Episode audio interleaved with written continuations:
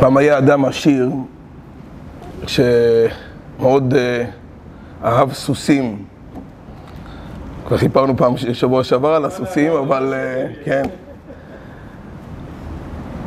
היה חובב סוסים, ולא היה חסך אף כסף כדי להשיג את הסוסים הכי טובים ומשובחים. ויום אחד הוא יצא עם שניים מהסוסים שלו, המשובחים ביותר, יצא למסע ארוך, שני הסוסים רתומים לעגלה, והוא יוצא לדרך. סוס אחד היה לו מזן מצרי, סוס שני מזן הודי, שופרא דשופרא. יצא לדרך, ונוסע, היה חורף, התחילו גשמים, רוחות שערות, ביצות. הוא נכנס לאיזה ביצה, והסוסים כל אחד מושך לכיוון אחר, עד שהם התעייפו, והוא תקוע בתוך הביצה. ממול הוא רואה עגלה קטנה של קרשים, עם שני סוסים קטנים, זקנים, אבל חרוצים. נכנסים, נכנסים גם הם לתוך הביצה. לאט, אבל בטוח. קדמו לאט לאט ועד שמגיעים אליו. הוא לא מבין מה קורה פה. ניגש לעגלון ההוא ושואל אותו, אולי תגיד לי, תגלה לי את הסוד הגדול. לי יש שני סוסים גברתנים, אמיצים, צעירים, ושניהם נתקעו, התעייפו להם. ולך יש שני סוסים זקנים, עם כל המרץ. מה, מה, מה הולך פה?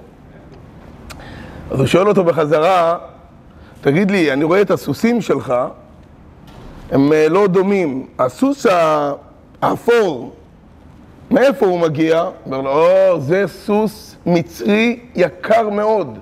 הבאתי אותו ממצרים, משהו מיוחד מאוד.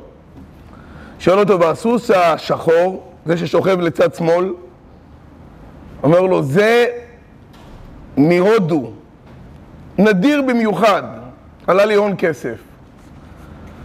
אומר לו, אתה מבין, זאת הבעיה. יש לך שני סוסים גדולים, יפים, חזקים, אבל הם לא מאותה משפחה, מה לעשות? כל אחד מושך לכיוון אחר. ולהפך, כשיש איזשהו משבר, אז כל אחד מנסה, מוציא את כל הכוח שלו, אבל בדיוק לצד הנגדי, ולא מגיעים לשום מקום. הסוסים שלי זקנים, כבר באמת, כבר אה, עברו הרבה, כן? כמו המכוניות הישנות של אה, פעם, הם, אה, אבל הם ביחד, הם אחים, הם מרגישים אחווה, ולהפך, כשסוס אחד מתעצל ואני מכה בשוט בגב של הסוס, הסוס השני מתאמץ יותר, כי הוא לא רוצה שאני ארביץ לאח שלו. וככה אנחנו מצליחים uh, להגיע ולצלוח, גם אם זה ביצה, אבל אנחנו עוברים לאט אבל בטוח. אנחנו בשיעור שלנו ננסה להבין איך אפשר יכול להיות שני אחים, יכול להיות אה, חברים טובים, ויש להם לפעמים מצב כזה שהם אה, איבדו את הקשר, ורוצים להחזיר את הקשר בחזרה. והגלים של השנאה משתלטת עליהם, והם לא מסוגלים. ואנחנו נמצאים בימים מאוד גדולים ומסוגלים, של ימים של אבל על חורבן הבית. ואנחנו רוצים להפך להחזיר את האהבה בחזרה. בפרט היום הזה, היום הזה זה יום ההילולה של האריזל. האריזל זה ראשי תיבות האלוקי, אדוננו, רבנו יצחק, זיכרונו לברכה. הארי, הארי הקדוש, האריזל החי, יש כזה ביטוי עליו. בסך הכל היה בן 38 וידע עולם ומלואו, שלא לדבר על תורת הקבלה שהוא הנחיל לכולנו, ו- ו- וידע אה, ידע שפות של עופות, של בהמות, של בעלי חיים. היה מלומד מאוד גדול. בן 38 הוא נפטר, מקובל גדול כמובן. אה? יכול להיות, אולי משהו מתקרב, אנחנו לא מבינים לא בזה ולא בזה, אבל... נכון, נכון, יפה מאוד, יפה. כל פנים, האריזל הוא זה שחתם את העניין הזה של ישראל. מספר התלמיד שלו, אחד מגדולי המקובלים, המהרחו קוראים לו, ראשי תיבות של רבנו חיים ויטל, זיכרונו לברכה, אומר שהאריזה, על כמה שהוא היה גדול, הוא היה מתפלל כל יום ואומר וידוי, כמו כל אחד מאיתנו. מה הוא היה אומר בווידוי? אשמנו, בגדנו, גזלנו, הרשענו, חמסנו. שואלת השאלה, אריזה, באמת, איפה גזלנו, איפה חמסנו? בכלל לא שייך לזה. אז התלמיד שלו הסביר שזה שהוא היה מתפלל ככה, זה לא היה על עצמו. זה היה על אחים שלו, על, על, על, על, על הדור שלו, על אנשים אחרים, שאולי הם לא יתנהגו כמו שצריך. אבל היה לוקח את האשמה הזאת אליו. כי אריזל היה לו סוד גדול שהוא אמר שכל עם ישראל כמו גוף אחד. כולנו. כולנו כמו גוף אחד. בעצם יש לנו יד ימין ויש יד שמאל ויש ראש ויש רגליים, אבל אנחנו גוף אחד. מציאות אחת. איך התלמוד ירושלמי אומר, דבר נפלא, הפסוק אומר לא תיקום ולא תיטור. הוא אומר, ראית פעם בן אדם שהולך ברחוב, נתאר לעצמנו יוצא מהסופר, עם שקית כבדה בקבוקי בירה. אני אומר את זה, את המשל שלי. יוצא עם בקבוקי בירה, ובדרך, עד שהוא מגיע לרכב, הוא לא שם לב, והשקית נשמטה לו מהיד, ובקבוקי הבירה מתנפצים על הרצפה. ככה הוא מנסה לראות אם ניתן להציל משהו, אולי איזה בקבוק אחד נשאר. ככה כועס ומתוסכל. תאר לעצמנו, יכול להיות מצב כזה שיד שמאל תכה את יד ימין על אוזלת היד שהוא uh, שמט את השקית? לא יכול להיות דבר כזה. כי יד ימין ויד שמאל זה של אותו אדם. אומר התלמוד ירושלמי, זה אותו גוף, אנחנו גוף אחד. אבל בכל אופן, איך אנחנו מצליחים להתגבר? תורת החסידות נותנת לנו משקפיים אחרות, גישה שונה, גישה מעניינת, גישה פנימית. החסידות זה הפנימיות של התורה, הניסתר שבתורה. יש את החלק הניגלה ויש את החלק הניסתר. החלק הניגלה זה הגוף, החלק הניסתר זה הנשמה. כמו לכל אחד מאיתנו יש גוף ונפש. הגוף זה הצד הגלוי, הנפש זה הצד הפנימי. כל אחד מאיתנו יש לו את הצד הניסטר, זה הצד הנשמה שבו. איך הוא מגלה את הצד הנשמה שבו? איך הוא מגלה את זה שאנחנו כולנו כמו משפחה אחת, כל בני ישראל, כולנו גוף אחד, על ידי זה שהוא נכנס לעומק יותר, לצד הניסטר שבתורה, לצד הנשמתי, צד הנשמה, ואז הוא מגלה עולם ומלואו. אני רוצה להביא קטע מהגמרא, אנחנו יכולים ללמוד את זה בפשטות בצד, בצד הגלוי, בצד הניגלה, ויכולים להבין את זה בצד הניסטר בצורה מעניינת ומעוררת השתאות. יש גמרא שמספרת לא על חורבן הבית, היא מספרת אבל על ביזיון בית המקדש, בצורה שאין לזה אח ורע. מדובר על תקופת בית שני, ההשתלט... היוונים השתלטו והשתלטו על בית המקדש רצו לבטל את הדת, הם, הם ידעו שאיך הם יוכלו להילחם נגד עם ישראל, איך הם יוכלו לכפות את עם ישראל תחתם, על ידי זה שהגיעו להם בדת. גזרו גזרות, לא לשמור שבת, לא לשמור ראש חודש, לא לשמור ברית מילה. וגם בבית המקדש הם ניסו לעשות, אה, לעשות שינויים. החליפו את הכהן הגדול שהיה אז, קראו לו חוניו, והחליפו אותו עם מתייוון, זו הייתה תקופה שעם ישראל עצמו כל כך חשש מכל ה... מכל ה... מהיוונים, מההשתלטות שלהם, שחלק גדול מעם ישראל נהיו מתייוונים לא עלינו. אז uh, הלך אנטיוכוס הרשע ושם מתייוון ככהן גדול, וניסו להכניס שם דברים של טומאה לתוך בית המקדש. ממש uh, מצמרר ביותר. עד שהיה מרד של החשמונאים, של מתתיהו ובניו וחמשת בניו במודיעין, והם נלחמו והצליחו להביס צבא שלם של יוונים. כמו שאנחנו אומרים בחנוכה, בעל הניסים, הצליחו להביס גיבורים ביד חלשים ורבים ביד מעטים, טמאים ביד טהורים וכולי. זה, הייתה, זה, זה היה נס גדול ביותר. והם גברו על היוונים ונכנסו בחזרה לבית המקדש, הצליחו לטהר אותו מההתחלה, זה היה בשנת 3595 לבריאת העולם, שאנחנו סופרים בספירה היהודית, מאז בריאת העולם, כלומר 165 לפני הספירה הלועזית, ואז היה חג החנוכה. באותו משבר הגדול של, ה... של היוונים, היה דבר נורא ביותר. באופן כללי משפחת הכהונה שמרה על עצמה, ו... ומשפחת הכהונה, מסתבר שלא היו מתייוונים, אבל הייתה אחת, אחת ויחידה, שהגמרא מציינת אותה, אתה יודע מי זאת? או, מרים בת בלגה. הגמרא אומרת, אה? בסוף מסכת סוכה, יפה מאוד. הגמרא אומרת, הגמרא מספרת, שמרים בת בלגה הפקירה את עצמה, עזבה את הבית שלה, עזבה את המסורת, עזבה את אבא ואימא, עזבה את הכל, המירה דתה, התחתנה לסרדיות, סרדיות זה אחד ממלכי יוון, ונכנסה ביחד עם היוונים לבית המקדש, והגיעה עד למזבח.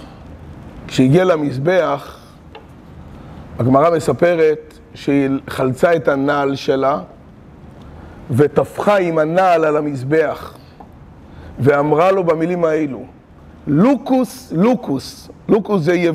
זה בלשון יוונית זה זאב. אתה כמו זאב, אמרה למזבח. עד מתי אתה מכלה ממונם של ישראל? אתה כמו זאב שאוכל כבשים. גם המזבח, היו מביאים קורבנות, קורבנות זה היה מכבשים. אתה מכלה ממונם של ישראל שמביאים לך פה קורבנות, ואין אתה עומד להם בעת צרתם. יש להם צרה עכשיו. יש להם צרה גדולה. כבשו להם את ירושלים, כבשו להם את בית המקדש, נכנסים, עושים בבית המקדש מה שרוצים. מה היא צועקת? היא מבזה את הקודש, לא רק שהיא הצטרפה ליוונים והלכה והתחתנה איתם, אלא נכנסת איתם, איתם בצד שלהם, נכנסת לתוך בית המקדש, מבזה את המזבח ואומרת לו דברי נאצה, דברים קשים ביותר. ואומרת לו, עד מתי אתה מחלל העם של ישראל? אין שפל יותר גדול מזה, אין חורבן יותר גדול מזה.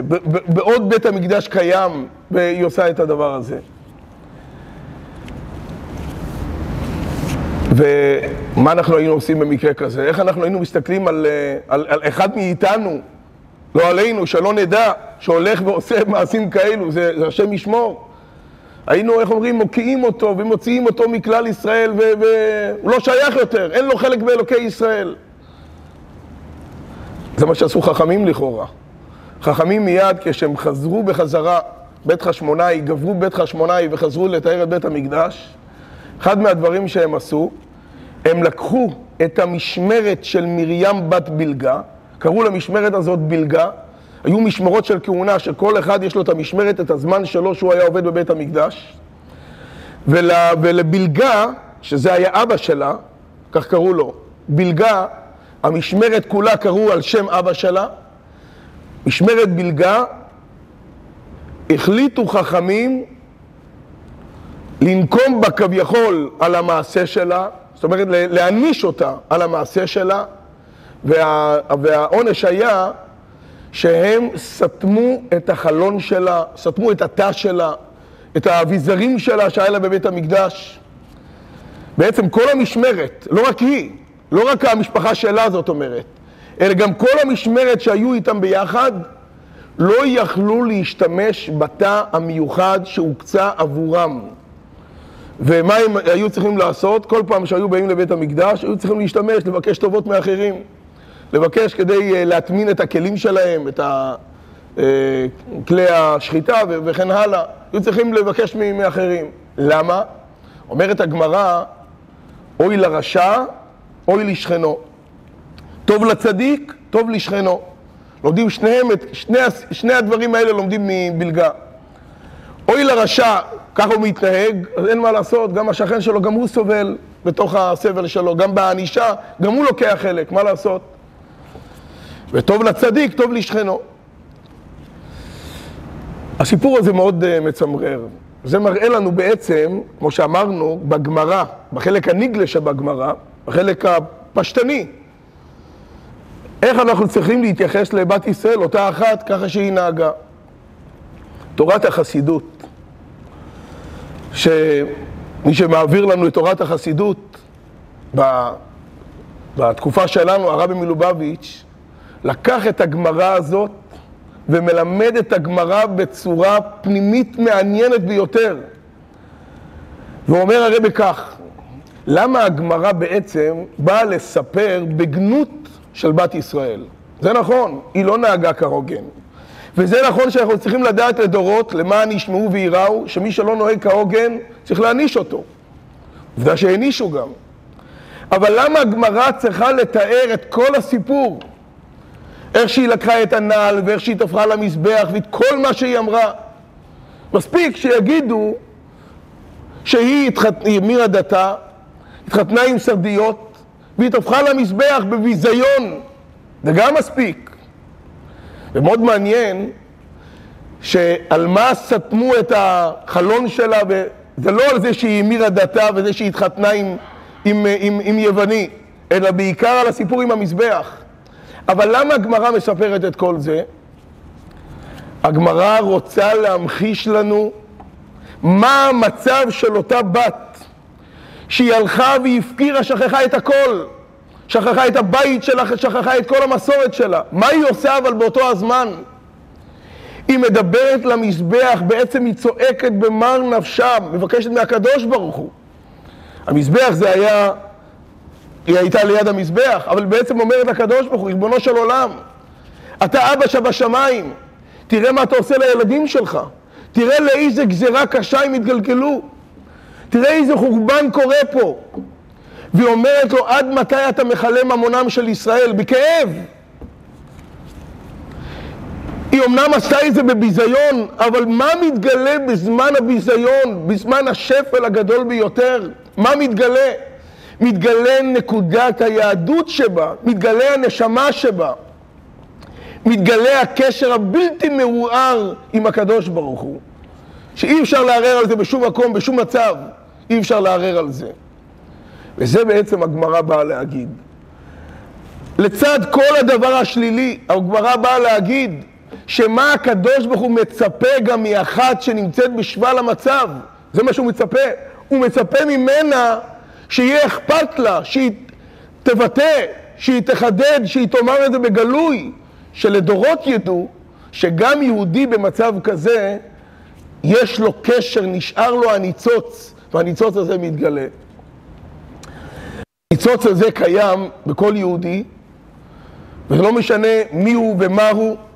הניצוץ הזה קיים גם בין, בין, בין משפחות, כי אנחנו כולנו גוף אחד. כולנו ילדיו, כולנו בנים של הקדוש ברוך הוא. מספרים בבדיחה שהיה פעם ילד במדרחוב, עשה כל מיני פעלולים, אמר כל מיני דברים, כל מיני אה, שטויות, ואנשים נעמדו לידו, בדיוק ישבו, היו באותו מקום, וראו איך שהוא ככה משתתף ואומר כל מיני דברים. הוא אומר דברים שאחרים חושבים, אבל הוא אומר את זה בגלוי, וזה היה ככה מצחיק, זה היה משעשע. כולם צחקו, חוץ מאחד. שאלו אותו, למה אתה לא צוחק? אז זה לא מצחיק? זה לא משעשע? אז אמר להם, זה מאוד מצחיק. אבל מה לעשות, הילד הזה זה הילד שלי. זה כואב לי. מה, איך הקדוש ברוך הוא מסתכל על בן ובת מישראל, שאולי נמצא, נמצאים במצב כזה של ריחוק. איך הקדוש ברוך הוא מסתכל? הקדוש ברוך הוא מסתכל בכאב. זה לא העונש. אנחנו לא מסתכלים פה על הענישה, העונש זה השלכה טבעית, כמו שחכמים באמת נהגו איתה. הקדוש ברוך הוא מסתכל בכאב, בצער גדול, ובד בבד הוא גם רוצה לראות שגם במדרגה, גם בדרגה התחתונה ביותר, בטיוטה התחתונה ביותר, אכפת לה. היא רוצה את הקשר, היא רוצה את האחווה, אומנם בצורה שלילית, אבל היא רוצה את הקשר והאחווה. אהבה היא כמו אש. כל אחד יש מאיתנו אהבה והיא כמו אש, אבל לפעמים יש שלוש דרגות באהבה. יש אהבה גלויה, יש אהבה נסתרת ויש אהבה חבויה לגמרי, כמו באש. יש אש גלויה, אתה מדליק גפרור, נר, נדלק כאור, אתה רואה? יש אש שהיא חבויה. מה אתה צריך לעשות בשביל שהיא, כמו היא נמצאת בתוך גחלת. הגחלת, חיצונית, אולי אתה לא רואה את האש. קצת, אתה עושה לו נפנוף קל, פתאום פורצת האש. אש יפה, אדומה, אש בוערת. זה הדרגה השנייה. ויש רמה שלישית. הרמה השלישית זה אש שנמצאת בתוך אבן, אבן הצור. אבנים של צור, אבנים מיוחדות, אתה מכה בהם ויוצא ניצוצות של אש. האבן הזאת יכולה להיות עשרות שנים בתוך המים. היא יכולה להיות בטמפרטורה לא רק קרה, קפואה. אתה יכול להוציא אותה, אבל אחרי עשרות שנים, אם תכה בה קצת, יצא אש. האש הזאת קיימת, וזה אצל כל אחד מאיתנו. לכל אחד מאיתנו יש אש. אחד זה גלוי יותר, אחד זה גלוי פחות, אחד זה עמוק בפנים. צריך לא רק נפנוף, צריך קצת להגיע יותר לנשמה. אבל זה קיים. אם אנחנו נדע להסתכל במשקפיים, איך שהם מלמדים אותנו להסתכל לתוך הנשמה, אנחנו נראה אש שהיא חיה וקיימת ובוערת. כל התפקיד שלנו זה להגיע לאש הפנימית. וזה מלמדים אותנו בימים האלו של ימי בין המצרים, בימים הסגוליים, שאנחנו אבלים על חורבן הבית בגלל שנאת חינם, עוד כמה ימים זה תשעה באב, והבית נשרף לנו בגלל שנאת חינם, אבל אין שום ספק שאם כל אחד מאיתנו יסתכל על נשמה, יסתכל לאבן הצור, לכל אחד יש אבן צור, גם לכל אחד בפנים יש גם איזשהו אבן, יש איזשהו מעטה, יש איזשהו העלם. יש לי אבן, ויש לשני אבן, ויש לשלישי. האבן הזאת מכסה על האש, שהיא אולי לא תמיד גלויה. לפעמים היא גלויה יותר, לפעמים גלויה פחות, לפעמים חבויה. אם אנחנו נבין ונשכיל שהאב, שהמעבר לאבן יש את האש, אנחנו נוכל ללבות אותה, נוכל לרפא את הכאב, נוכל להחזיר את האהבה בחזרה. זה רק עניין של התבוננות, כמו שאמרנו בהפטרה בשבוע האחרון. ידע שור קונהו וחמור אבוס בעליו, עמי לא יתבונן. איך משווים אותנו לשור ולחמור, שהם יודעים ואנחנו לא יודעים? כי סך הכל, הרי מה מותר האדם על הבהמה? זה השכל, ההתבוננות. עמי לא יתבונן, אם תתבוננו, אם תתבוננו לעומק יותר, תשימו לב לזה. אתם תראו, וזה הזמן שלנו להתבונן, שכמו שהאריזל אומר, כולנו גוף אחד. אין יד ימין ויד שמאל, יש גוף, יש מציאות אחת. קודם כל בגוף צריך לדעת, יש ראש ויש רגל. גם הרגל הוא גם ראש. איך, איך, איך הרגל הוא ראש? אם הראש ירצה לעיין באיזה סוגיה מאוד מעניינת, והספר נמצא במדף החמישי למעלה. אם הרגל לא יטפס למעלה, הראש לא יוכל לעשות שום דבר, הראש לא יוכל להגיע לשם. הוא צריך את הרגל. בעניין הזה, הרגל הוא כמו ראש. כל עבר יש לו את הייחודיות שלו, יש את הראש, ששם הוא ראש. יש את ההשלמה שאחד משלים אחד את השני. אבל מעבר להכל, אנחנו צריכים להסתכל על זה שאנחנו גוף. ובגוף אין יד כזאת ויד כזאת, רגל, איברים כאלה, איברים אחרים. אנחנו גוף, אנחנו מציאות אחת. מציאות אחת ילדים, בנים של הקדוש ברוך הוא. אם אנחנו מסתכלים בצורה כזאת, אז אין שום מחלוקת. כולנו משפחה אחת, כולנו גוף אחד, כולנו מציאות אחת, כולנו יחידה אחת. שנזכה כולנו, ברכנו, אבינו, כולנו כאחד, באור פניך, נזכה לגאולה האמיתית והשלמה בקרוב ממש, אמן ואמן.